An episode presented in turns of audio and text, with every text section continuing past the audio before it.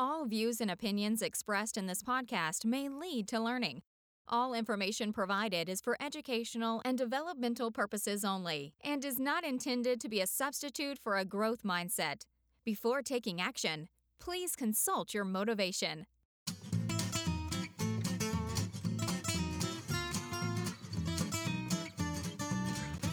This is the Teacher Talking Time Podcast.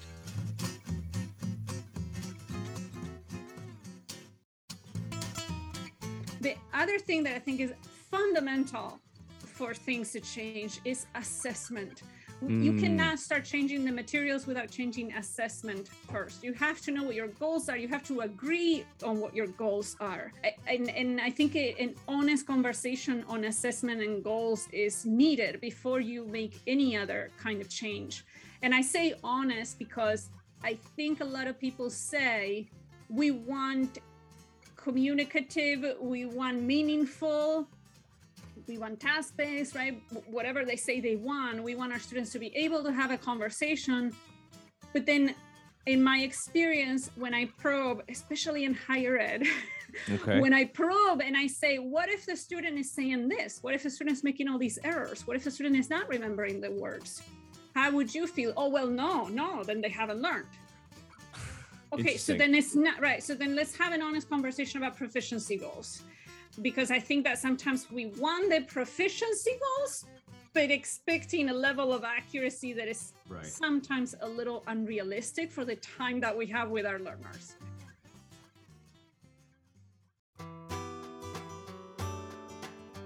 Hello, everyone, and welcome to another episode of the Teacher Talking Time podcast. To those of you who are new, each episode of our podcast is devoted to bringing the most recent, most innovative, and most insightful research applications into teacher education, language teaching, and language education. And if you are also new to our Learn Your English community, I have to tell you more about our new Teacher Accelerator program, which is our online program for teachers all around the world who want to eliminate lesson planning, reach and help more students, teach less, earn more money without, of course, sacrificing work life balance. Our programs help teachers reflect and develop in the most important skills they need to succeed in the information age. And it's just like your teaching isn't for everyone, our program isn't for everyone, it's for someone. The program has four pillars of successful design we have a community, we have live sessions, we have self paced learning, and more importantly, we have lots, lots of feedback. Does this sound like you? Are you a teacher who wants to implement dogme and task based learning in your teaching? Do you want to eliminate lesson planning? Do you want to help more students, but also work less? Do you want to transition from selling your time, teaching one to one, to actually focusing on outcomes and selling results? Do you want to be a business owner and not an employee? And more importantly, do you want to build and scale your teaching business? If this sounds like you, then you have a great opportunity here. Just head over to our website, learnyourenglish.net slash schedule and book a meeting with us. We would love to have a conversation about your current situation and whether we can help you with any of these things.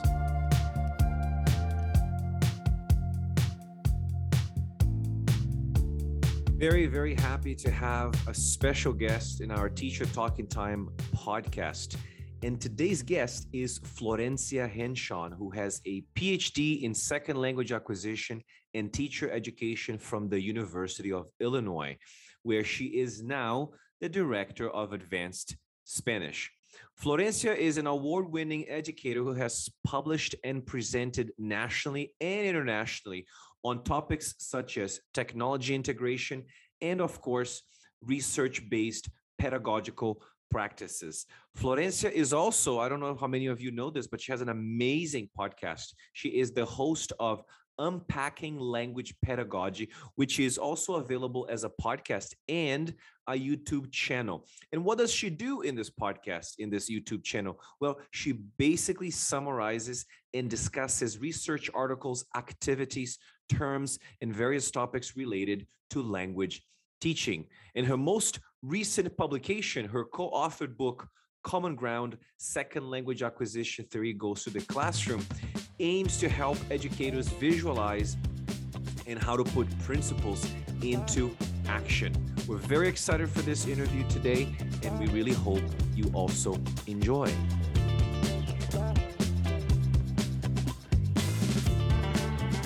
All right, uh, Florencia, welcome to the show.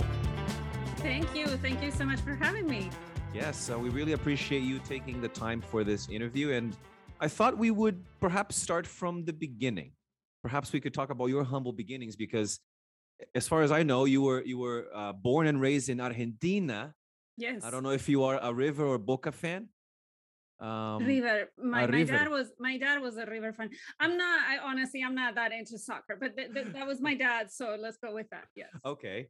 And from, from my understanding, you moved to the U.S. when you were like 19, yes. and you got a major in biology. So I'm curious, how did you go from biology into teaching and researching second language acquisition? Okay, so let's clarify. I was a biology major in Argentina. I did one year of college um, and I did all kinds of organic chemistry and all of that good stuff. Mm-hmm. So when I moved to the US, uh, they make you you know for the student visa you have to say what major you're going to be studying so i put biology and that was i guess the beginning of my community college i was a biology major but i never actually finished that major because after my first semester, I, you know, I tutored students uh, who um, were learning Spanish, and I discovered that I loved it. And eh, very naively of me, one day um, someone said, "You should do that," and then I responded, "Wait." People want to learn Spanish, like I can actually teach it. I can, I can make a living doing that. And I was like, wow, that is fantastic. Let's do that. Let's change it. That's exactly what I want to do um, so that's how i changed it and for a while i thought i would be you know getting a teaching license a k-12 teaching license um, and once again someone else said why don't you go for the master's and phd and i said oh i'm not cut out for that i can't that that is not me um, and i think you know when i was doing my undergrad i realized maybe i can i had great professors at cal state san marcos and one of them was the one who said, um, you should go to the University of Illinois Urbana-Champaign. She even showed me the website and I fell in love with the program. I looked at the courses and I was like, I cannot wait. Um, and I still have my letter of acceptance where you know you're supposed to just check i accept or i don't accept back then it was all letters maybe now as everything's electronic but by right. then it was actual letters you get in the mail and instead of just a check mark, I wrote yes in capital letters, exclamation point. Uh, so it, it, that was it. I said, that's exactly what I want to do. I want to do a master's and PhD in second language acquisition. Yeah. Wow. I want to backtrack here a little bit because, I mean, one of the things that we hear people talking a lot about is, is fantasizing about this idea that we are born a teacher. And clearly, you were not born one, but you eventually found that passion. So I wanted to circle back to that very specific moment. If it could zoom in into that specific moment when you said, wow, I can actually do this. What was exactly, um, what, what exactly about you were doing at that time when you were teaching Spanish in the US? What exactly made you want to pursue this as a career? That is an interesting question. I think I always liked teaching something. Mm. Um, so I don't know. I can't tell you. Of course, I, there's no way for me to tell you for sure whether I, was born a teacher or not. That right. is really hard for me to say. I think I always liked teachers. I, I liked the act of teaching somebody something. I like that feeling of somebody learning from you, which mm-hmm. is incredibly rewarding.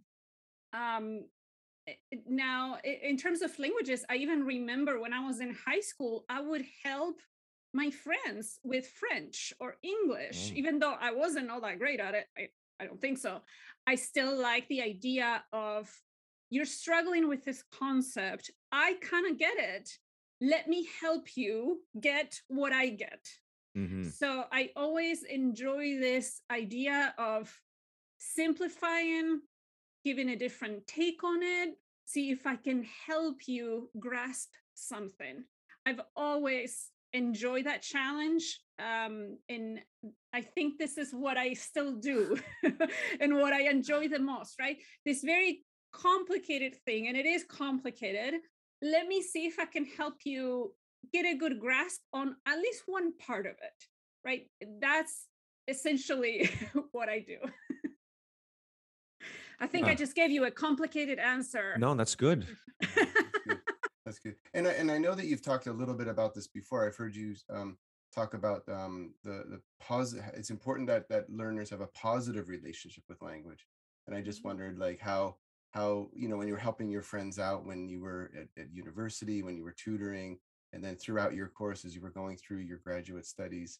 Um, what were there any kind of approaches that really stuck with you? Anything that you really kind of um, hold like true in terms of this is what's really key for for for making people kind of succeed with the language and have that better more positive relationship with the language right i think i would say yes but of course this was a journey that took a long time for me to reflect on and realize i'll give you a silly example um this is how much of a language teacher I was born. We, we like be. silly, yeah, yeah. When I was in, I think high school, high school, yeah, high school, um, and I started um, listening to music in English.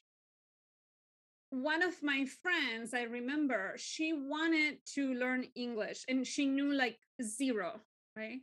And I thought since I like this music, let's use this music. And I would even like create cloze activities with this song. Do you know how hard it is to understand a song when you know zero of that language?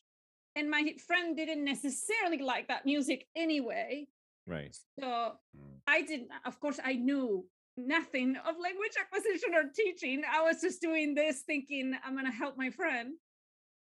And I think with time, I realized that you have to work with the individual learner. Mm. There are mm. some fundamentals that I think apply to the vast majority of learners and that we need to keep in mind, of course.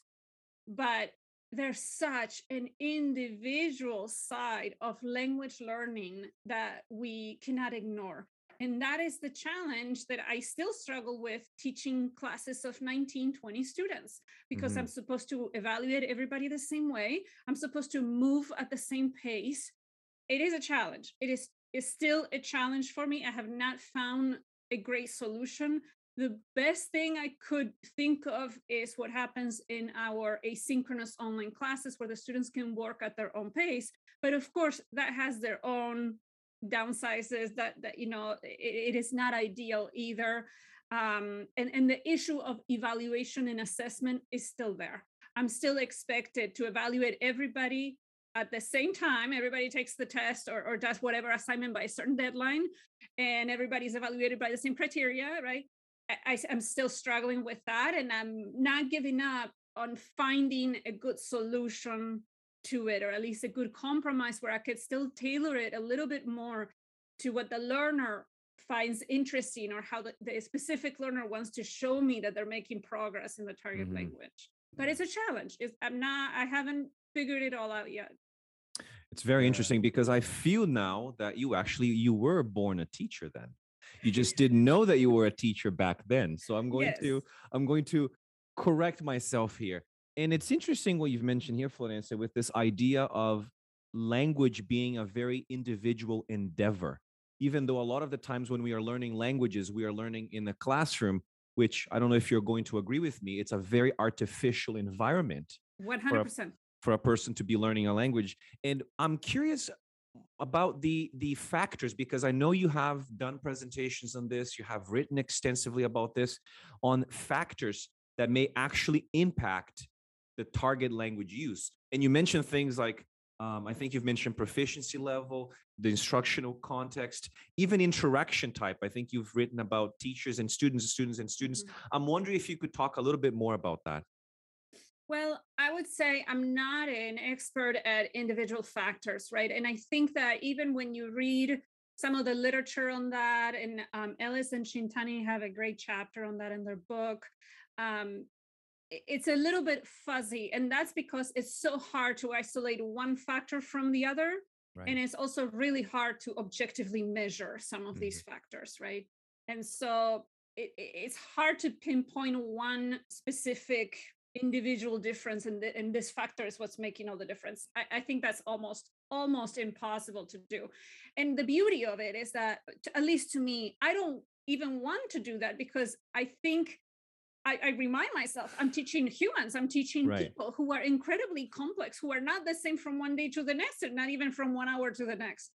And that they're made up of all of these wonderful wonderfully complicated factors and right. you we have to embrace that and love that. We cannot be controlling everything all the time. So um, what i would probably say is that i think you need to i just i want to keep in mind the subjectivity of it the, the right. emotion this is why i go back to this good relationship with language and sometimes you cannot explain it with one factor like aptitude or this you know uh, uh in, intelligent tests and all these things they do even motivation questionnaires yeah i guess that's mm-hmm. how you sort of think you feel when you're filling out the questionnaire but that might be very different right. the next week right so you know i think that it's important to keep in mind how our relationship with language evolves our relationship with wanting to t- learn the language evolves too and as much as possible to try to see what sparks that interest in the learners where they feel mm-hmm. comfortable and where they feel like they have a good relationship with learning that language um, I know that's a very vague answer, but no, no, that's no. the best way that I can put it. I think that if we get so concerned about measuring very specific factors, we're losing the forest for the trees, right? Yeah. We need to remember that it's just it's it's it's complex and it's beautiful to teach people. And and and we cannot forget that. And and everybody's gonna have different experiences. Everybody's gonna have different perceptions. Um, the way we look at the world, we look at the language is going to affect our relationship with it. Mm-hmm. So we need to keep in mind all of these things. We cannot control all of these things. And as much as possible, just keep them in the back of your mind and see when you assign something, when you do an activity, just understanding how everybody's going to have a different perception of it. Everybody's mm-hmm. going to have a different experience with it. I'll give you another example. Mm. I happen to love information gap tasks. And yes, if you tell me like spot the differences task, I'm like, let's do it. This is fun. And I have friends who are like, oh my God, like I cannot do that. That is incredibly boring and, ri- and ridiculous. Who does that anyway? And I respect that. And I mm-hmm. think my students probably feel the same way. Same with go around the room and find somebody who does this or that. Right. And a lot of teachers, including myself, think this is great. They're getting up, they're moving, they're talking. Look how great. I ask my students, the vast majority say we hate those activities.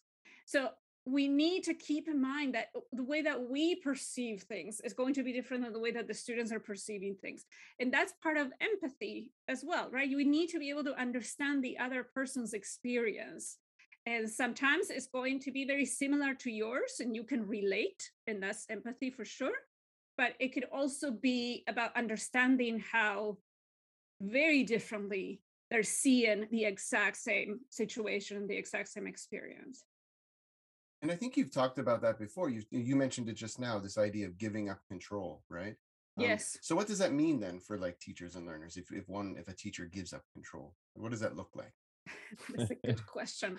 Um, well, yeah, yeah, yeah, it looks like it, it, very differently and it depends a lot on the context too. I think it does look like a lot in terms of self-paced, individualized instruction.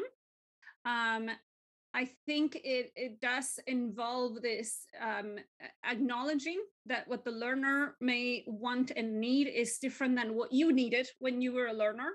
Mm-hmm. Um, and I think that we need to understand, which is hard, and it's a it's a journey of reflection at one point we're trying to control their learning their production right? and we we create these rubrics that are super detailed and we expect something so specific versus the fact that we need to let them take ownership for their own learning, their own production, and that everybody's journey is going to look a little bit different, right? Mhm. Everybody's development of the language is going to be look a little bit different.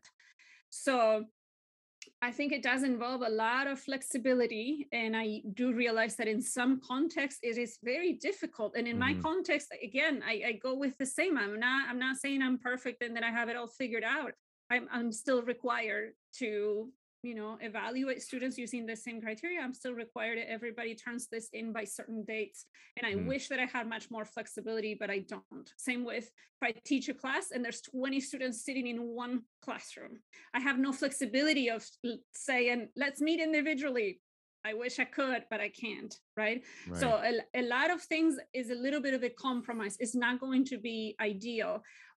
I just try to continue thinking about ways in which I could incorporate a little more flexibility. Mhm. So uh, one way that I've done that and that I like a lot, and that's because I am OPI certified probably, is with interviews, individual interviews. It's, it's amazing how different it is to interact one-on-one with the students um, or even using these platforms where the students can interact with speakers of the target language. And so the student is having this individual experience in the target language.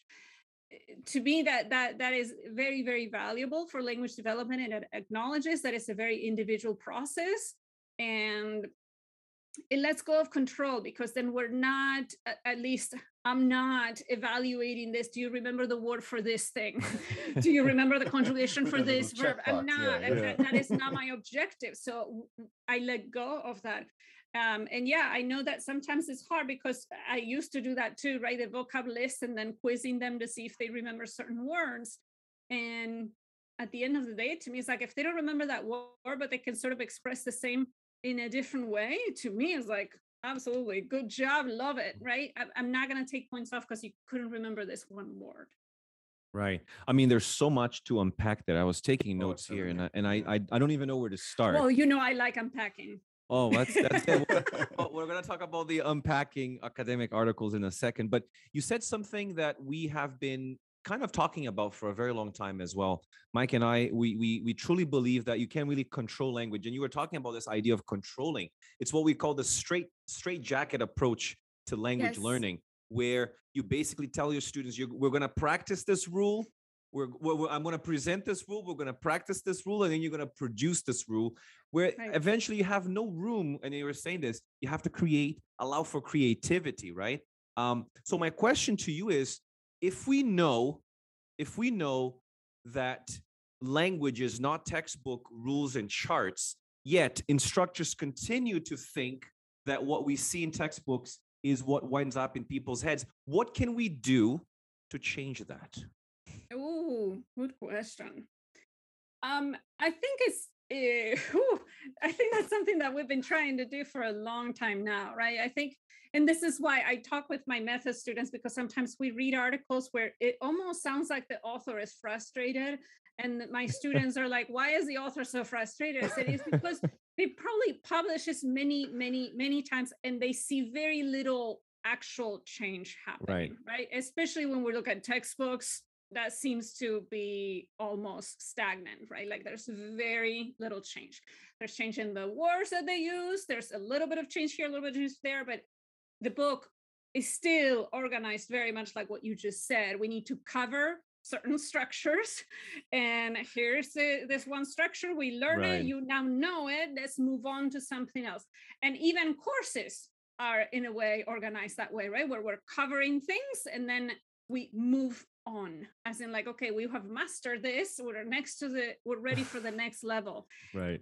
and language development just doesn't work that way so eh, i don't know exactly what we can do other than um, some efforts which i think are already happening i don't want to discount that Okay. I think that creating materials where the teachers see that they can use this in class definitely is one way of helping things to change.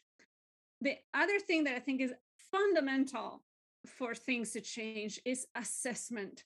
W- You Mm. cannot start changing the materials without changing assessment first. You have to know what your goals are. You have to agree on what your goals are. Um, and, and I think an honest conversation on assessment and goals is needed before you make any other kind of change. And I say honest because I think a lot of people say we want communicative, we want meaningful, we want task based, right? Whatever they say they want, we want our students to be able to have a conversation. But then in my experience, when I probe, especially in higher ed, okay. when I probe and I say, what if the student is saying this? What if the student is making all these errors? What if the student is not remembering the words? How would you feel? Oh, well, no, no, then they haven't learned. Okay, so then it's not right. So then let's have an honest conversation about proficiency goals. Because I think that sometimes we want the proficiency goals, but expecting a level of accuracy that is right. sometimes a little unrealistic for the time that we have with our learners mm-hmm. so uh, it, it, this is where you know if, if we're still going to be interested in do they know these words and can they conjugate verbs accurately then yeah things may not need to change. But if we are if our goals are truly proficiency based with a good understanding of realistic proficiency then a lot of things do need to be changed because a lot of this mechanical practice that is happening um, in, in a lot of classrooms it, to me is taking time away from things that could be more helpful for the students to develop proficiency in the target language. I understand we want them to get there. Of course, I'm not saying, you know, they should be novice high forever and ever. Of course not but we need to understand how slowly this accuracy develops and mm-hmm. and you know the ACTFL proficiency guidelines may not be perfect but at least i appreciate that even for the description for intermediate still recognizes that students are making these errors right that they're producing non-target like forms and i think that we I also think we have a little bit of an impatience problem, right? We we mm-hmm. want to we want results too much too fast, and and we don't get them. And this is what leads to people uh, seeking shortcuts.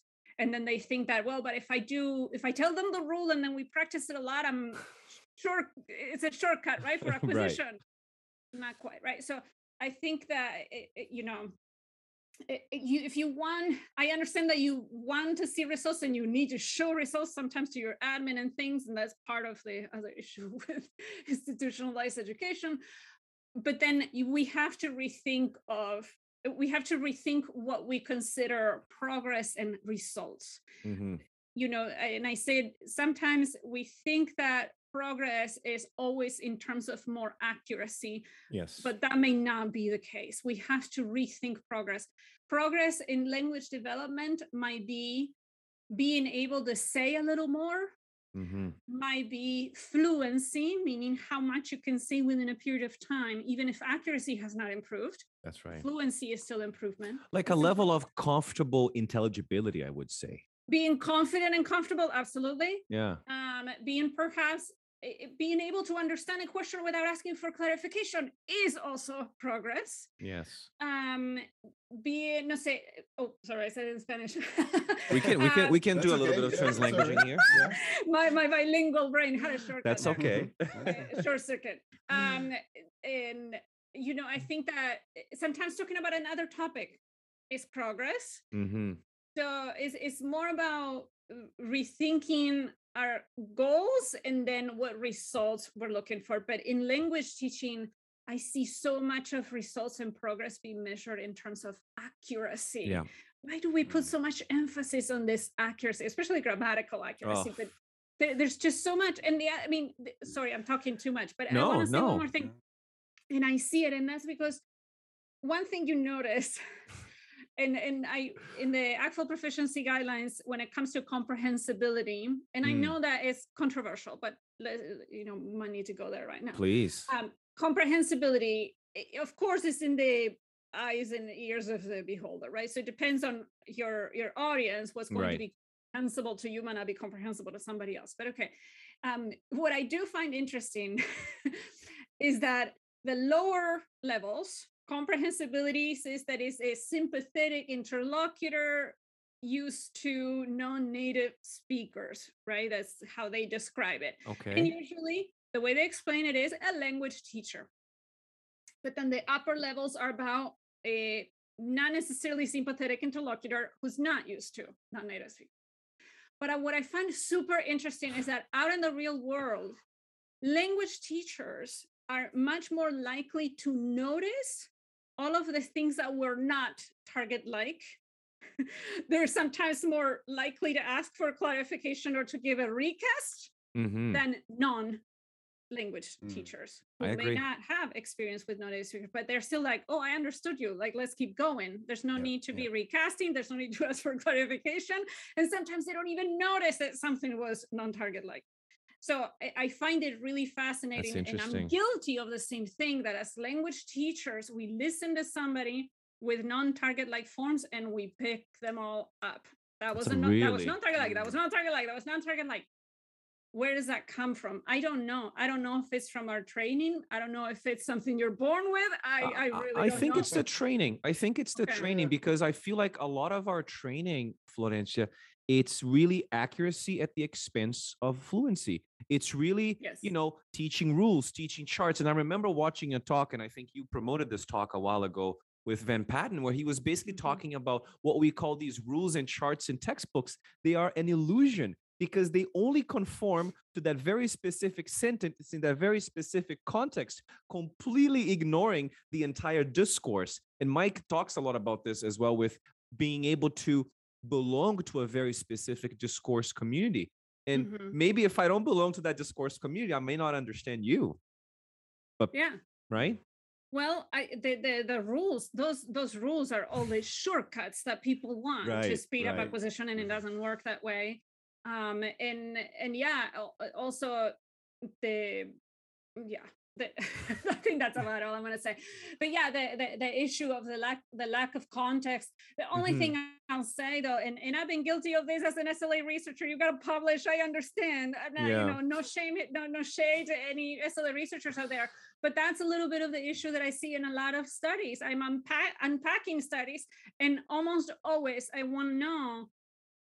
But did this treatment affect anything else? because Right. sometimes you're only showing me that it had effects or x was more beneficial than y Right. but i'm not seeing the complete picture you're only telling me whether they were able to do better on a very specific test and you're only telling me if they did better in terms of accuracy with one specific grammatical structure but i have no idea if accuracy went downhill with everything else and now the Right. students were only focused on this they don't tell you that because the- studies are only looking at one particular form or what it means from the perspective of the student, right? Like, what does it all mean from the student and their own kind of you know, investment in the language and, and their their decision to keep learning or to improve on certain things as well, right? It doesn't Well- appreciate the agency that's involved as well. Oh, absolutely, absolutely. And and the other thing which has been criticized, but not all studies uh, still report on that. The, the studies that look at things like um, instructional treatment and see Mhm. if something makes a difference with one particular structure, the the issue of overgeneralization, because if you see that there was an improvement but you're not looking at what happened with the, the structure items or the items where they were not supposed to use that structure, right? If you're only quantifying the ones where they you wanted them to use that structure and you see improvement, that's great. But what about where they just overgeneralizing and using it too much, then you get sort of a false inflation of Right. improvement in accuracy. And it has been in some studies, they do point it out. Wong has a study where she pointed out, Savignon, the studies from communicative language teaching in- in the early 80s pointed it out. Um, spelling instruction, I impacted a study published uh, last year on spelling instruction with heritage speakers. And yeah, look at this improvement. But you know what happened? They started adding accents to everything. So eventually some accents were more correct. You're right. They, they started using accents, but everything else got accents too. So I think that we need to be careful in terms of this overgeneralization, over application of yeah, a rule. When we're drilling these rules and we're drilling the rules and we're drilling the rules, then they're like, okay, I, I know what the researcher wants me to do. I need to be very careful with this because they're looking at the subjunctive or the direct object or whatever it is. Right. And I think that mm-hmm. happens a little bit in our in our classes too. Now, for anybody out there who's thinking, well, but you don't know if that is maybe the first stage where they start to over apply or generalize, and then eventually, right, things work out. That's true. And that's the other issue with SLA research, right? We usually have maybe four week studies, if that, and yeah. we don't really know what happens a year or two down the line. Yeah. Wow. Oof, I don't even know where I, I feel like it's the accuracy. it's the no, accuracy. No, uh, we had too much. That was too much. That was teaching, too much. Teaching passive voice, and then as soon as, for some arbitrary yes. reason, it's now time to teach passive voice, and then after you teach it, that's all they want to use, yeah. right? Because because they have it now, right? And it's just goes or back in, to what you were saying, in, right? Yeah, yeah. in Spanish yeah. with ser and estar, right? And then we we teach them estar, and here we go. Everything is estar now. Yeah. And uh, again, I, I the studies just don't because it's hard to give you a complete complete picture. I get it, um, and this is why I say that studies or research studies give us clues. What we do with those clues mm-hmm. is another story. Um, I don't want to just dismiss them entirely because sometimes there's something there. There's a little bit of a pattern, even if the researcher is not telling you something for you to think about. Right. Uh, but we, of course, every study has limitations, and I think there's only so much a study can tell us. So I think mm-hmm. it's difficult to conclude something from only one or two studies, as you know. Let's take a quick break. We'll be right back. Hey everyone, this is Andrew from Learn Your English. Thanks for listening to this episode of Teacher Talking Time. We work hard to produce a show that's theoretical, practical, and hopefully interesting. But, you know, not everything fits into a podcast format. And we've been working hard behind the scenes on something that we're excited about. And we hope you are too. And we're happy to share it with you right now. But first, let me ask you a few questions. Number one, are you a teacher with your own business? Number two, are you looking to grow that business? And number three, are you interested in doing that quickly and overcoming common pitfalls? If so, we have a new free 120 hour training that might be for you. You know, we've worked with hundreds of teachers over the years and have seen them stumble on common obstacles when it comes to business. These obstacles cause delays and stagnate growth to what would otherwise be a successful operation. And now we're happy to say that we've developed an email course to help you overcome these challenges so you can see growth in your business right away. This is a step by step email training to help you overcome the five obstacles that we've seen prevent most teachers from building their business successfully, whether you teach one to one or groups or don't have your own business yet. In this course, we look at things like business mindset, Dogme ELT, and materials light teaching attracting the right kind of client, crafting your offer, and an essential business model every teacher should use. With this, we've helped hundreds of teachers to overcome these, and now you can do it as well. To begin, just head over to our website, learnyourenglish.net slash obstacles. Once enrolled, you'll get an email from us every day for five days with strategies, tasks, and actionables to use in your business immediately. Plus, at the end, there's a little treat from the three of us. So once again, head over to learnyourenglish.net slash obstacles and get started with this free 120 hour course and see growth in your business in just five days. The link to that is also in the show notes. And now, let's get back to the show. Hello, everyone. Here's Sandra from Brazil. I'm here to say that the Learn Your English membership for teachers is an amazing opportunity to get together with other teachers from all over the world, read about different topics, and discuss. It's been an amazing journey. There are webinars, there is a lot of material which is available for us to learn about various topics. I can't wait to learn even more. Hey everyone, my name is Maurice and I'm from Ivory Coast. You're listening to the Teacher Talking Time to Learn Your English podcast. Coucou tout le monde, je m'appelle Marise et je viens de Côte d'Ivoire. Vous écoutez The Teacher Talking Time to Learn Your English podcast. Amusez-vous bien. And since we're talking about SLA and research, I actually conducted a very informal survey this morning um, wow. asking teachers because a lot of uh, the audience our audience is primarily language teachers in the classroom and i asked them do you let research inform your teaching practice And it's amazing how a lot of people have said that they don't like reading research. Yeah, We've not, had- that's not amazing to me. That's right. and then we have a few people who said a little. And then, of course, we have those who say yes. So now that we're jumping into SLA, um, I would, lo- we're going to talk about your book as well. Um, but before we do that, I, I think the question is I would like to hear you speak more about how much should, or, or to what extent do you think teachers should eventually engage with research? Because we truly believe that our teaching should be principled. I don't think research should dictate what we do in the classroom, but it should Mhm. at least inform. So what's what's your take on that, Florencia? Yes. Now, hmm, I, so I wrote about I wrote about because this this phrase research informed pedagogy tends to be misunderstood a little Hmm. bit.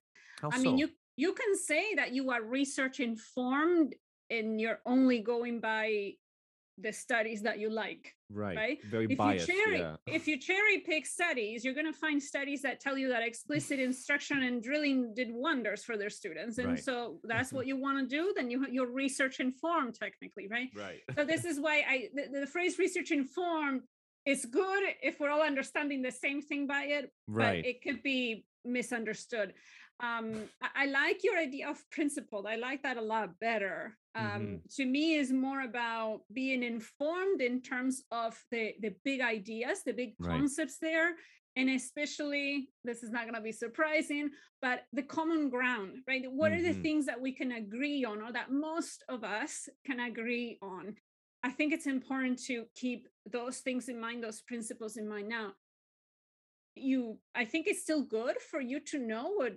research may say about specific practices for example the subtitles versus captions Mhm. or peer review i think research can tell us a lot of interesting insightful things that we can keep in mind but once again they're clues for Mhm. you to adapt and apply to your own context and and, and I say context, and context is huge, right? And every teacher knows their own context. And we go back to this very individualized Right. learning process that research will never be able to capture. That doesn't make research useless. That Yeah. doesn't mean that research has nothing to offer to you because the context of a particular study is so different from yours. No, I, I read studies that were conducted with children. I teach college students. I still want to know what's going Right. on there. What what can this study tell me? Um, some things I find fascinating, like the studies on vocabulary and using pictures versus translation. And Mm. we've seen, you know, we've seen the vocab list where it's just words and translation, and we've also seen the textbooks where it's just pictures that are labeled. Right. Uh, and I always wondered, does it make any difference? Should I be why should I do one or the other? But then when you read the, the research studies, one thing I found fascinating is that there's a little bit of a pattern between adults and children, whereas Mm. children tend to do better when it's pictures and adults tend to do better when it's the translation.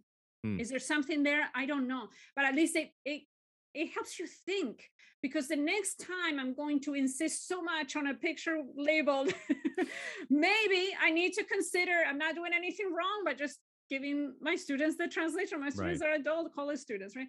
Right. So it's just something for you to think about, to try it out in your own context. And this is nothing new. Uh, Patsy Lightbown has been saying this for, for a long time, not just Lightbown, many, many people have been saying this for a long time.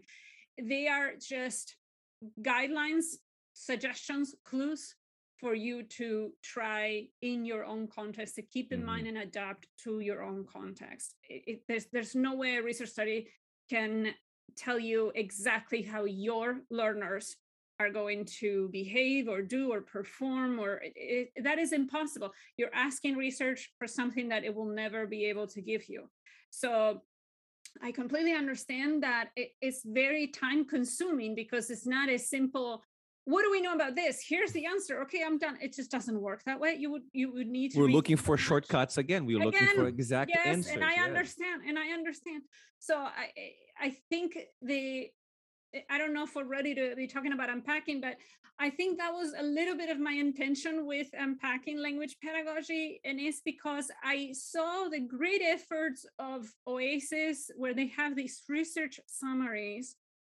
great initiative I think it's a step in the right direction, but I'm still concerned that if we go by relatively objective summaries, Yeah. we're not getting a very complete picture. And again, Mhm. you might read these summaries of studies that show that doing drills led to you know this particular treatment group to do better Right. and then you conclude oh see they did better with these drills so that must be that drills are good the or next summary says drills are bad. and the next one says that drills are bad if you get to the next summary you might not Yeah, see yeah, it right yeah. or you might see a summary of a study saying that using pictures was better than translations Right. and then you're like oh see i gotta do pictures no more translations no more translations and then that's not the complete so mm-hmm. i think that what was needed and it could be that oasis is heading in that direction i'm not sure i, think it's great to do objective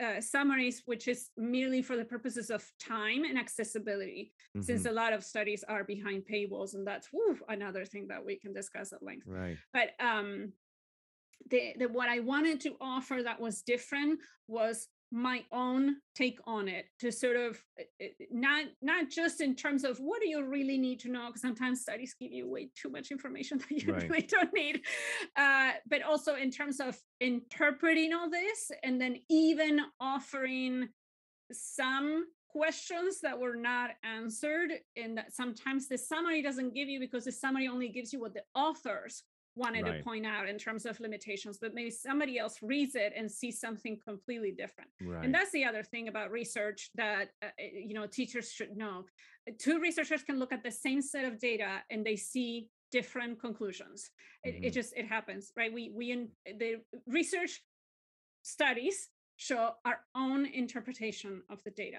Um, I think it's it's great when when publications are transparent and they offer you know all of their data, all of their uh, treatment materials, everything out there for you to then decide what you want to do with these results. Um, but to give you another example, and this is a classic example, if you're familiar with processing instruction by Bill Van Mhm. Patten Yeah. and structured input, right? It has a very specific way. of- Before you unpack that, just a very let's unpack that for the audience first because they might Okay. not be familiar with with um input input processing. Right. So uh, processing instruction, and one part of it is called structured input. So processing instruction is this way of approaching um, language teaching in a way that keeps in mind how we process language, how we process input, especially. But um, for example, it, we we know that students who are native English speakers when they read a sentence in Spanish, they're going to assign the role of subject to the first noun that they see in the sentence. In, in Spanish, word order can be variable, so that's not always the case that the subject goes first. So that's just one example of one thing that processing instruction keeps in mind. And so input is, in a way, manipulated to maximize, not guarantee, but to maximize the odds that the learners will be processing it correctly. And by processing, I mean making the right form meaning connection. So not just noticing, which would be enhanced uh, input, for example, underlining, bold, etc. So that's just noticing. But processing takes it that one step further where you're actually making the form meaning connection.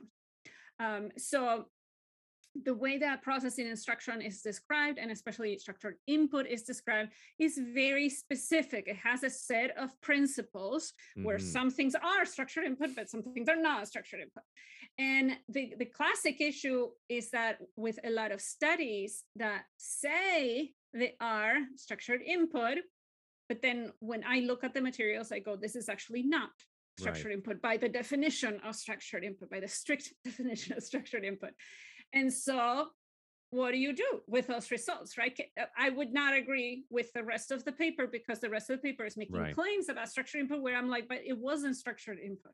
So that's just to give you an example of how sometimes somebody, even a reviewer, might see it and think, yeah, this sounds about right. You know, you, not everybody's an expert on structured input, right? Right. So, you know, you get uh, you get papers where then other people then disagree and say, you know, they they made these claims about processing instruction and structure input, but it wasn't actually that. Mhm. So all we can say is that you can't claim anything about structured input. Um, but that's that's just to give you an example. Another example that I love to give is a study on the use of online translators, which, Oh, okay. as you know, among language teachers is a very controversial topic. Right. If you want to get a good discussion going, just mention You Google know, please. Translate. Let's talk Yeah. about that. Let's unpack that one. Oh, I love talking about Google Translate. So the issue was, and, and I, I completely respect the researcher. He's a former grad of my own university. hmm He um, he did a study, which I think we need more studies like this, hmm um, where one group was allowed to use. I'm going to simplify a lot. I'm going to simplify my own simplification. Please. One group was allowed to use Google Translate. They got some training on it as well. And other groups were not. And so what they did was they asked learners to first write something without using anything. So just to see the baseline, if you will. hmm Then they wrote something using Google Translate. Control group didn't use anything at all. And then uh, post test, write something again on your own. Just to see if the group that had used Google Translate had made any sort of gains. Like, does Right. it help with language development? and the most fascinating part was they did worse in the post test.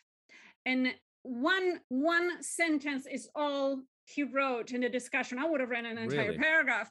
One sentence he wrote, and it's right there, and I quote it every time because I'm like, this is exactly what I wanted to see. What was the sentence? Do you remember? I'm curious now. This sentence, it, it is in my video, but uh, I'm going to paraphrase. It was that students had become so dependent on the tool they had mastered. I don't remember that, the tool they had mastered, Uh huh. that when the tool was taken away, all that went away. Right. So Mm. What to me, that's what the what the study was telling me, but most of the discussion is actually about how we should train students to use Google Translate. Hmm. And you might think, how could that be? And that's because the way that he saw the data, and I respect that, is that it's true that with training, the students did a fantastic job writing a composition using Google Translate. But what I say was, I am already convinced that the students do better using Google Translate. I, I don't need any data convincing me of that. What I'm interested in seeing is when Google Translate goes away, Right. did it help them in terms of language development? And it didn't. And it actually, they did worse than the other ones. And so that makes me question um, if it's perhaps almost like steroids, you know what I mean? Where they do so Right. much better, the performance is almost unfairly enhanced Yeah. there's not any actual learning going on to me it's more about bypassing learning Right.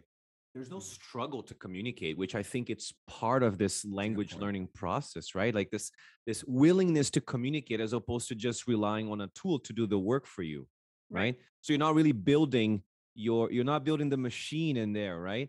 Which again, since we've been talking about second language acquisition, and you were talking, we're gonna actually sorry to um, say this, but we're going to link your YouTube series, which I think is phenomenal. I've Thank watched you. the first six. I don't have time to watch all of them, but it's I, okay it's okay but I, I've watched six of them because I really like them. Um, and to those of you who are listening to this podcast or, or watching this, it's called Unpacking Language Pedagogy. And Florence does an amazing job of actually really deconstructing an entire academic paper and bringing it out her own voice to this um, own paper, which brings us to the book. And I feel like now I understand why the book is called Common Ground. Those of you listening, Common Ground, Second Language Theory goes to the classroom. I've read the first two chapters, and I Oh. have to say, I, yeah, I have to say, better than most SLA books I have read. It didn't put me to sleep.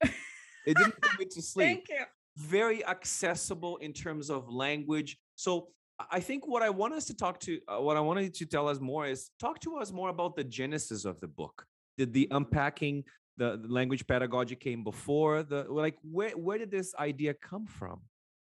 wow i love this okay okay um i'm so excited it's like talking about your kid right Mm. uh okay so i think i only like talking about dogs more than talking about my book but yeah so the idea came from my own experiences primarily teaching the so-called methods course Right. and also my own experiences taking such courses. And what I found almost over and over and over again. Eh, whether it was the students who were getting their K-12 teaching license or whether the students that are graduate students and are, you know, teaching assistants in our department teaching college, it doesn't matter. I feel like those foundation classes, the ones that they they take, some of them with little prior knowledge, if you give them too much of too many conflicting results it, it sort of gets lost. They don't know right. what the best course of action is after that. And potentially it can backfire into them walking away thinking, see, nobody agrees on anything. So I'm just going to do whatever I want.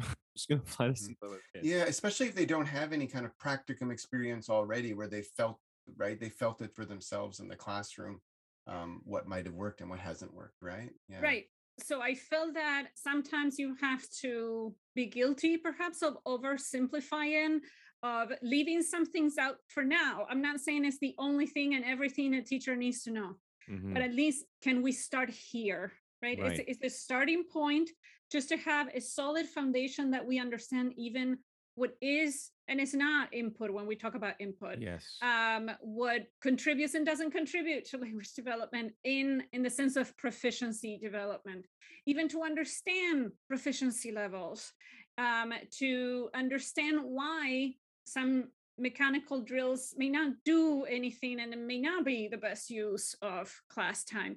Just to understand this because otherwise if you give them every possible point of view mm-hmm on explicit and implicit knowledge, many of them are going to walk away confused and i don't blame them. I mean i took i mean i have a phd in SLA and i took so many classes and sometimes i would walk away confused and still not understanding things. If you read the papers on noticing and awareness you end up with a headache. And so right I, you know, I think that at some point it, it's just it's too much. If you're going in the field and you're going to get a PhD in SLA, of course you need to read all of this and deconstruct it and discuss it and go for it. So-called methods courses where we where we want them is to be able to apply principles in the classroom. No, way too much. You don't need that yet. If you're interested, and you keep going with it. But we have to have some of the fundamentals in place. And I felt like a lot of the books lack that. I respect that people want to include different viewpoints. I just don't think it's very helpful when it comes to eh, eh, teachers, future teachers, current teachers feeling confident in why they're making the decisions mm-hmm. they're making in the materials that they use or what they do in class.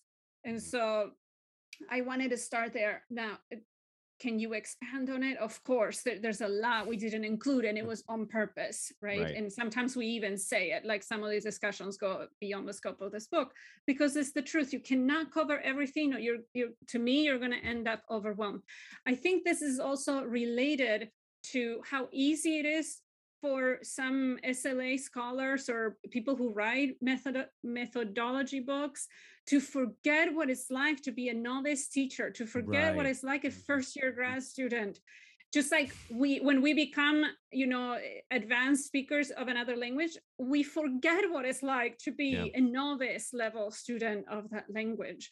And so I feel like sometimes the books are written with a different audience in mind and so we wanted to to keep in mind our audience as much as possible somebody who may not know anything at all about second language acquisition could they find this book accessible and like walking away understanding right, with a yeah. firmer grasp on the fundamentals that's all then after that and yeah let's engage in all of the discussions and the things that we still don't know about language acquisition mm-hmm. but can we at least start with the fundamentals have a good base and what are some of those fundamentals? Because I think chapter one, which I've only read the first two, and I have my, I want to buy the paper version yeah. because I'm still waiting, but I was reading the Kindle one. But what are some of those fundamentals? And I think from chapter one, for those of you who are listening, I highly recommend that you actually start reading chapter one because you actually give the fundamentals, which is basically understanding input, mm-hmm. output, yes. and and what happens in the middle there. So perhaps you could mm-hmm. Briefly talk a little bit about that because we have a question from uh, one of our uh, a member of our community who actually asked me a question. He's like, "Can you ask Florencia this question?" So I'm going to follow up after this. Well, so for us, some of the fundamentals are so, first of all, going back, I'm going to sound like a broken record, but going back to goals, right? And we we are very clear about this in the book. This book is about developing communicative ability in the target language, developing proficiency. We're not here to tell you about fun ways of conjugating verbs. We're not here Right. to tell you how do I get my students to get an A on the next quiz. It's not about that. So that that is our goal. Van Patten actually wrote it in one of the um, epilogues, and he said like. My goal is not to make the students linguists, right? If that is your goal, I respect it. You just need a different book. This is just not the right Right. book. And this is why I go back to have an honest conversation of goals. Because if you're still going to tell me no, it's unacceptable for a student not to know the right conjugation of this verb. Okay, you need a different approach. You just don't. th- This is this is not this is not it. Um, so the first thing is to be clear and realistic about goals. Um, and yes, to understand the role of input, what counts as input and what doesn't count as input the fundamental that exposure is not enough because sometimes I'm still seeing, right? They just need a lot of exposure. So Krashen was wrong. No, no, no. Wait, wait, wait, wait, wait. I'm not, I'm I'm not gonna get joking, I'm into that. Uh, well, I disagree with Krashen on one thing, but we're gonna get there. Um, the, the exposure, because I think exposure in its strict definition would be just turning on the, the TV or playing the music in the target language, and that you're just gonna get it, and that is, doesn't work. Right. So Krashen was actually the Yeah. first one to say it has to be comprehensible, right? It's just Right. it cannot be exposure alone. So I'm careful with this exposure alone, especially in the classroom where I see that teachers are more concerned about staying in the target language than about students engaging meaningfully with the language, right? Right. They're like, but I'm using Spanish all the time. Well, yeah, but if they're not understanding, it's not doing a lot for them. If they're not having Right. to do anything with the Spanish that you're saying, there is just like not doing a lot. Meaningful ways, especially, right? Yeah. Yes, Yeah. yes.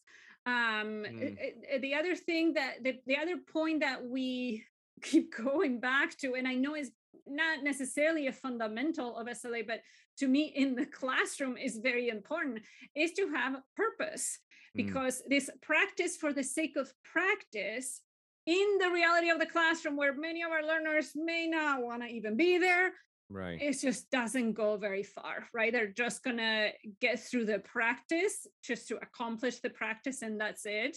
Yes. Um, I think that we need to give them this purpose to pay attention to the language and to want to understand the language, to want to express meaning. Going back to this communicative need, the communicative need in the classroom is by me creating purpose for the Mhm. things that we're doing. And if there is no purpose other than to practice, some of the very motivated students might engage with it but the not motivated students are just going to sort of cruise you know what i mean just, just Right. to the bare minimum and not really engage with it so as much as possible i try to think of a way of uh, what information is being conveyed the content of are these rules or structures or anything like that and then what are the learners going to be doing with it so that they demonstrate to me that they understood or that i'm giving them a purpose or want to express meaning Right. So basically, talking in the language the whole time, as opposed to talking about the language, which is what often happens when you're just talking about the present perfect or you're talking about the subjunctive. Because when I took Spanish lessons, that's what happened. My teacher was like, We're going to learn how to use this subjunctive. I'm like, I don't want to talk about the subjunctive. I want to talk about, I want to talk about football in Spanish. That's what I want. Yes. That's the Yeah, yeah. I don't know how to communicate that, but I want to be, I want to try. And I want you to help me when I don't know what to say. Yes. Yes. Except I'll say though, because the other thing that I think is also fundamental for teachers to understand is the difference between focus on form and focus on forms plural. Uh, because Mm, focus on form has been so misunderstood and, and we have a different name in, in the. LTA, Florencia. we what do you have? Well, we have like what we call a presentation practice production, which is what we call Oh. a focus on forms and Right. task-based language teaching or or Dogme ELT are more focused on form, where you are trying to communicate in the language and you are giving corrective feedback when necessary. The PPP, well, or, or yeah. even Yes, I mean th- there's there's different ways of doing focus on form, right? It doesn't. Right. The, the classic example is corrective feedback. Yeah. Yes. Um, but I think the problem with it Mm. that I see, the, just the not understanding the fundamentals, is just how much it has been misunderstood. Right. Because then, if what you're going to do is to have the students write something and then you're going to correct every error and then you say see i'm doing focus on form i'm doing great well no correcting every error is not just going Right. to magically make them go away Mhm, so i think that we still need to have these conversations to understand what did michael long actually say about focus Right. on form Yes. before it got twisted and, and and changed sometimes into ppp right where Yeah. it's like oh but see i'm focusing on form and then i'm giving them all these meaningful activities to do right? So that's still focus on form? No it's not right? Because No. what you're going to what you're still doing is as michael long said you're putting the cart before the horse. You're still leading with grammar and then you're creating all of these contexts where they have to use the grammar. That is not focus Spot on form. yeah. and so I think it's still difficult going back to this. We need to cover structures until we move away from we need to cover structures to prioritizing understanding content information. Yeah. you want to talk about soccer oh. or football, let's do it. Versus leading with the form where it's like, okay, let's let's see. I want to teach them adjectives. So what can I do with adjectives? Let's do descriptions. Okay, but then you started off Yeah. saying that your goal was to teach them adjectives. Yes. And so it's so hard. It's so Thank you hard for to saying change this. that. One of my graduate students said we need a grammar detox, and I agree. We are so conditioned with language teachers. Let's lead with language. Let's lead with language forms. Exactly. And until we sort of switch that and even are okay with the fact that maybe all we used was present tense the whole year. Well, if that's all you needed, that's all you needed. Why are you forcing other things? That sometimes we're forcing structures uh, for the sake of covering structures. I'm not Right. saying everybody should only use present tense, but what I'm saying is that many very useful structures in language are used over and over and over and over and over again. And that's okay. That's just the way that language is right. um, Hmm. but textbooks especially have conditioned us to thinking that every unit or in different years you need to cover different structures. We have been conditioned so much that it's so mm-hmm. hard to imagine what it would be whether you know different years different courses are not organized by structures and that you don't have this pressure that in second year and third year you need to do past tense or Yeah. you need to do phrasal verbs. Like, n- Or you're not ready to use that structure, even though you're trying to use lot, that right? structure, Yeah, which yeah, is yeah, like yeah, you one I of the most you that yet. absurd things I've ever said. Right. Like, That's the point. Oh, no, no, please. no, no. This And is I- Spanish three, Leo. You can't use that yet. That's right. We Not have- yet. No, I yeah. think we have that in the book, or maybe I took it out. I, I may have taken it Oh. out because I didn't want to offend anybody, but I think I, I maybe I kept it. I hope I kept it. I, I wrote, have you ever tried to have a conversation using only regular verbs? Do you know how hard that is? But, but the textbook is like, well, you're not ready for the irregular verbs yet. So let's only use regular. Right. It yeah. doesn't work that way. That's not how language It's the works. straight jacket, right? Yes, there we go. Trying to control again. We're trying to control language. Um, so anyway, so those are some of the fundamentals. I also think that the, uh, the role of output is misunderstood, and I Mm. think that it was good to have a good um, chapter about Yeah. that. I feel like. Um, which is we are no strangers to pendulum swings in language teaching and in second language acquisition. So I'm not surprised that after so many textbooks following PPP, following focus on forms, um, even though they claim they were communicative, but clearly they were not, that we have this reaction to, Mm. oh no, we got to go back to the basics. We got to go back to input, input, input, only input, only input, only input. Almost to the point where output gets vilified or where Yeah. output is like this Mm. evil thing that you don't need. Now we went too far to the extreme where we're not understanding some of the fundamentals. Um, Mm. So it- it- that was that was another thing to keep in mind. And then I think that um, we do have a chapter on interaction because I think interaction is a first of all is what a lot of language learners want to do, right? They want to have Yeah. conversations and interacting in the language, but also to understand what a good scaffolded interactive task can look like. And again, with letting go of control. Sometimes I Mhm. see interpersonal tasks um, or interactive tasks where it's too much of the extreme either all they're given is a prompt and now go have a conversation about this and for some learners including myself after the first two questions i don't know what else to say and then i Yeah. get really awkward um, or to the extreme of use complete sentences. Use 10 words from the vocab list. Use these verbs. It is so hard to have an actual conversation where you're actually checking the list of things that you need to use.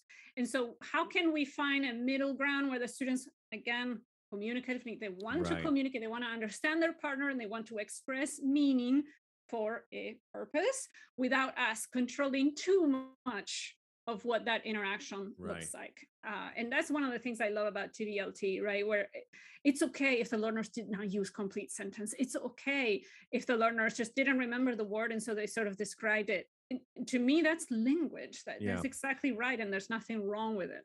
There's a quote by Dick Allwright, which is a terrible name, but anyway, I think the quote says if communication is the aim, then communication should be the means for us to learn a language. So, um, so that's that's like that explains why if you're looking for common ground, then you should get common ground. Second language theory goes to the classroom. We have two last questions before we wrap Okay. this up. The first one is from one of our uh, our followers on on Instagram, in Twitter, and all of. I don't remember where the question came from, but I think it was a question from Neil, and he basically asked me, "Where do you stand on the interface enigma?" oh my goodness to Should those, we well, first of all, Let's clarify what clarify. the Give her There a- we go. maybe give her a time limit on this one. What Yeah, is the yeah. unpack? Let's unpack very quickly. Let's a simplified version of your simplified version of the um interface, Interface, hypothesis. uh, Yeah. Okay, so the interface camps, I would say there's three very again simplification of the simplification. So you have one Krashen, king of this camp, would be saying implicit, explicit knowledge completely different.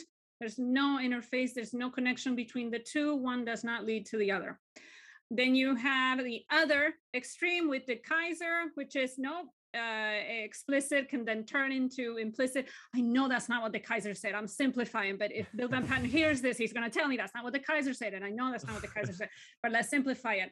Um, where um, you the, the basic premise of that camp, the underlying premise of that camp is that learning a language is like learning anything else. Learning is learning, right? It's just cognition.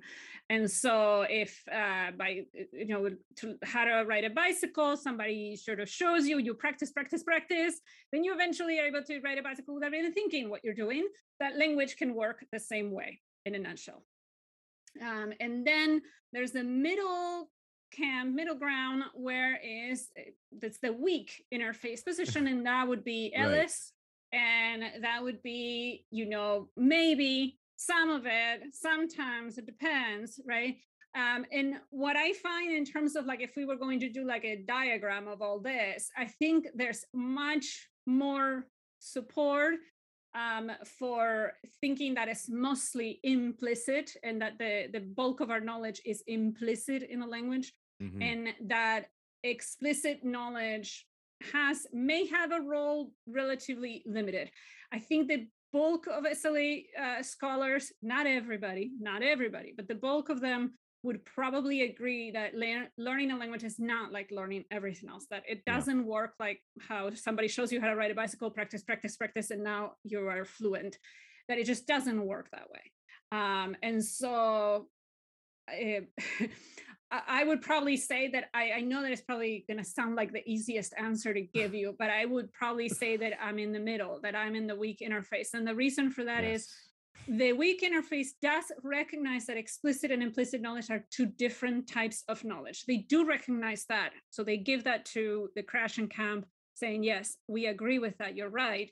And that's why I see a lot of common ground there.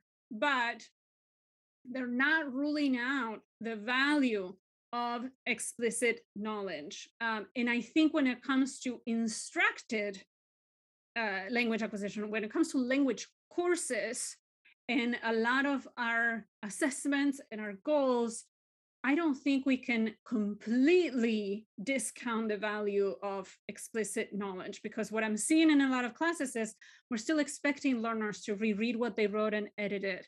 We're still Mhm. expecting learners to monitor their production to some extent. And even the extreme camp sense that explicit knowledge can help you monitor your production. So I think that there's something there where some of this explicit knowledge can sometimes help you make sense of the language, sometimes how you process the language or what you notice in the language, which is why focus on form Right. part of it is a little bit explicit, right? That it recognizes that maybe drawing the learner's attention to form can have some value. The extreme camp of no interfaces, there's no value because those end up being completely different knowledges that don't necessarily interact with each other. Right. I just don't see it that way. I, I'm more al- along the lines of Ellis, Michael Long, the weak interface position, where some of this attention to form for second language acquisition can help you develop Right. communicative ability, and that eventually is all the bulk of it is just implicit knowledge. You're you're drawing from your implicit knowledge. But even as I'm even if as I am talking, part of it i think is my explicit knowledge monitoring my production noticing what i just said realizing it's wrong and correcting it right so i think it's so hard to separate them and it's Mm. it, well, one thing that we still don't know is how do we get concrete objective evidence of implicit knowledge where Mm. how do you get that every Yeah. single study the participants are going knowing that you're studying something and it is just almost impossible to get into Right. somebody's mind i know that there's you know mri research eye tracking research there's all of these in, still relatively indirect measures of implicit knowledge i don't know that we'll ever be able to get 100% pure evidence of implicit knowledge where you can say the the participant was not drawing on their like you can be sure that they were not Right. drawing on their Yeah, yeah, explicit yeah. knowledge how do you do that how do you do that so Amazing. that's why maybe it's the easy answer but i would say I'm no, weak. it's it's a balanced response. You kind of found your you found a, you found your common ground there. That's your mid- That's the common ground. common ground yes. is the middle ground. Yes. and yes. that's i mean uh, but it's still the one thing that i think a lot of people would even DeKeyser would probably agree with is that learning rules plus mechanical practice does not lead to acquisition i think everybody on sla agrees with that Right. by now That's that's a very good message to wrap this up with. So, to those of you who are listening to this podcast, you can definitely f- follow Florencia on Twitter, LinkedIn. Um, she's also um, on YouTube with The her YouTube unpacking unpacking language pedagogy. And don't forget to buy a copy of her book, her recent Yes. book, Common Ground: Second Language Acquisition. Um, go theory goes into the classroom. And before we wrap it up, I always have one final rapid fire question. And this is a very general question. It's not about language, but I it's a hypothetical question. So I'm going to ask you to use the second conditional now. So I'm trying to control the learning here. We'll be monitoring to make sure she's. That's using right. it, Yes. Yes. So my question is I'll very simple. Florencia. If you could have a gigantic billboard anywhere, anywhere in the world with anything on it, metaphorically speaking, of course, getting a message out to millions or billions of people, what would it say and why? Oh my God, this uh, question is just too hard. Um, and this is not about language or language teaching. It could be anything, Could be anything. Could be about thing, could be about teaching, could be about learning, could be about language, anything. Could be about dogs. Could be about dogs. Um, yeah, I think um I think my my my first instinct, okay, so if it's about language, I have an idea, but if it doesn't it's about language teaching, I have an idea. But if it's not about um, language teaching, if it could be about anything, uh, my my first instinct was be kind to animals, just because that's the way that I am, and I think that I I'm an animal lover, and I I respect animals as much as I respect people. That I, I don't think humans are not better than animals. Right. Maybe that would be the message that I would. Uh, What about the language teaching one? Yeah, Now now I I'm got curious. Yeah, I'm yeah, curious yeah. about the language teaching. okay, so I have two. You got Can two I messages, Two yeah. billboards? Okay. Two billboards, yes. So the, the one that I would put is prioritize understanding content over understanding rules. That's what I would probably say. And then the other one, oh, Krashen is not gonna like it, but I'm gonna say it anyway, is saying that saying that input is necessary does not mean that output is unnecessary. That's what I would put. Okay. I think this is a very good way for us to wrap this up. Florencia, thank you very much for your um, for being here. This was a, a fascinating conversation. I still Oh, have more questions to ask, but we ran out of time. Maybe we'll invite you back. All when you have, like a second edition of your book. That's right. Second edition. Or the things part two. to the first edition of the book, I guess. Yes. All Thank right. Well, thank you so, so much. This was a blast. I, I loved this conversation. Thank you.